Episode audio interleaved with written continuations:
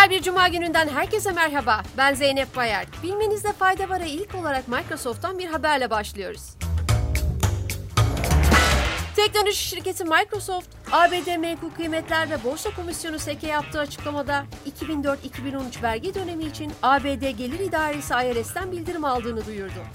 Bildirimin ise şirketin karlılığını farklı ülkeler ve bölgeler arasında nasıl dağıttığını denetlenmesine yönelik IRS ile devam eden bir anlaşmazlık olduğu belirtildi. Kapsamda IRS'in Microsoft'tan cezalar ve faizlerin yanı sıra 28,9 milyar dolarlık ek vergi ödemesini istediği kaydedildi. Microsoft tarafından yapılan açıklamada IRS'in ek vergi talebine katılmadığı ve duruma gerekirse adli makamlar nezdinde itiraz edileceği bildirildi. Otomotiv sektöründen bir haberle devam ediyoruz. Hollanda merkezli otomotiv şirketi Stellantis ve Güney Koreli Samsung SDI, Amerika Birleşik Devletleri'nin Indiana kentinde elektrikli araç batarya fabrikası için 3,2 milyar dolarlık yatırım yapacaklarını açıkladı. Bu yatırım Stellantis'in dünya çapında 6. ve Amerika Birleşik Devletleri'nde ikinci pil fabrikası olacak. Öte yandan ikinci fabrikanın yıllık 34 gigawatt saat kapasiteyle 2027 yılında üretime başlaması bekleniyor. Sırada uzay çalışmalarına ilişkin tartışma yaratan bir haberimiz var. Amerika Uzay Mekiği ve roket üreticisi SpaceX, ABD Federal Havacılık İdaresi'nce kongreye sunulan ve şirketin Starlink uydu sisteminin potansiyel risk oluşturduğu ileri sürülen rapora itiraz ederek raporun düzeltilmesi çağrısında bulundu. Diğer taraftan SpaceX, uydularının operasyonel ömürlerinin sonunda atmosfere giriş sırasında tamamen parçalanacak şekilde tasarlandığını ve Şubat 2020'den bu yana yörüngeden çıkan 325 Starlink uydunun parçalarının yeryüzünde enkazına rastlanmadığını ileri sürdü. Almanya hükümeti düzensiz göç ile mücadele için bir yasa tasarısı hazırladı. Gelin haberin detaylarına gidelim.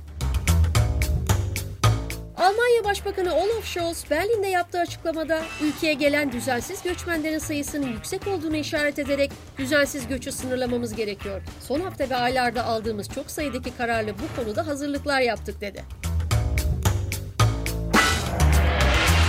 Almanya'da kalmak olmayanların daha hızlı ve daha kolay sınır dışı edilmeleri konusunda şimdiye kadar önemli kararlar alınmadığını belirten Scholz, İçişleri Bakanlığı'nın buna ilişkin hazırladığı yasa tasarısının bakanlıklar arasında istişare edildikten sonra federal meclise iletilmesinin planlandığı bilgisini paylaştı.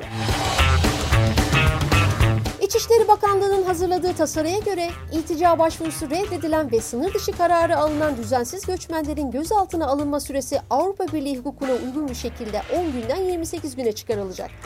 Öte yandan kimliklerinin tespit edilmesi için düzensiz göçmenlerin ikamet ettikleri yerlerde arama yapılabilecek. Kanada'nın göçmen politikası ile alakalı son haberimizle podcast serimizi noktalıyoruz. Kanada Vatandaşlık ve Göçmenlik Bakanı Mark Miller yaptığı açıklamada Kolombiya, Haiti ve Venezuela'dan kabul edilecek 11 bin göçmen için Kanada'da akrabası bulunma şartı olduğunu, 4 bin kişinin de yetenek belirleme değerlendirmesine tabi tutulacağını söyledi. Söz konusu ülkelerden kalifiye göçmen statüsünde başvurusu alınan kişilerin ekonomik hareketlilik yolları pilot projesi kapsamında iş yeteneği belirleme değerlendirmesine tabi tutulacağını kaydeden Miller, kabul edilenlerin ülkede dahil oldukları topluluklara alışmaları için çeşitli organizasyonlara yönlendirileceği aktarıldı. Bilmenize fayda varın bugünkü bölümünün sonuna geldik. Sağlık ve mutlulukla kalın.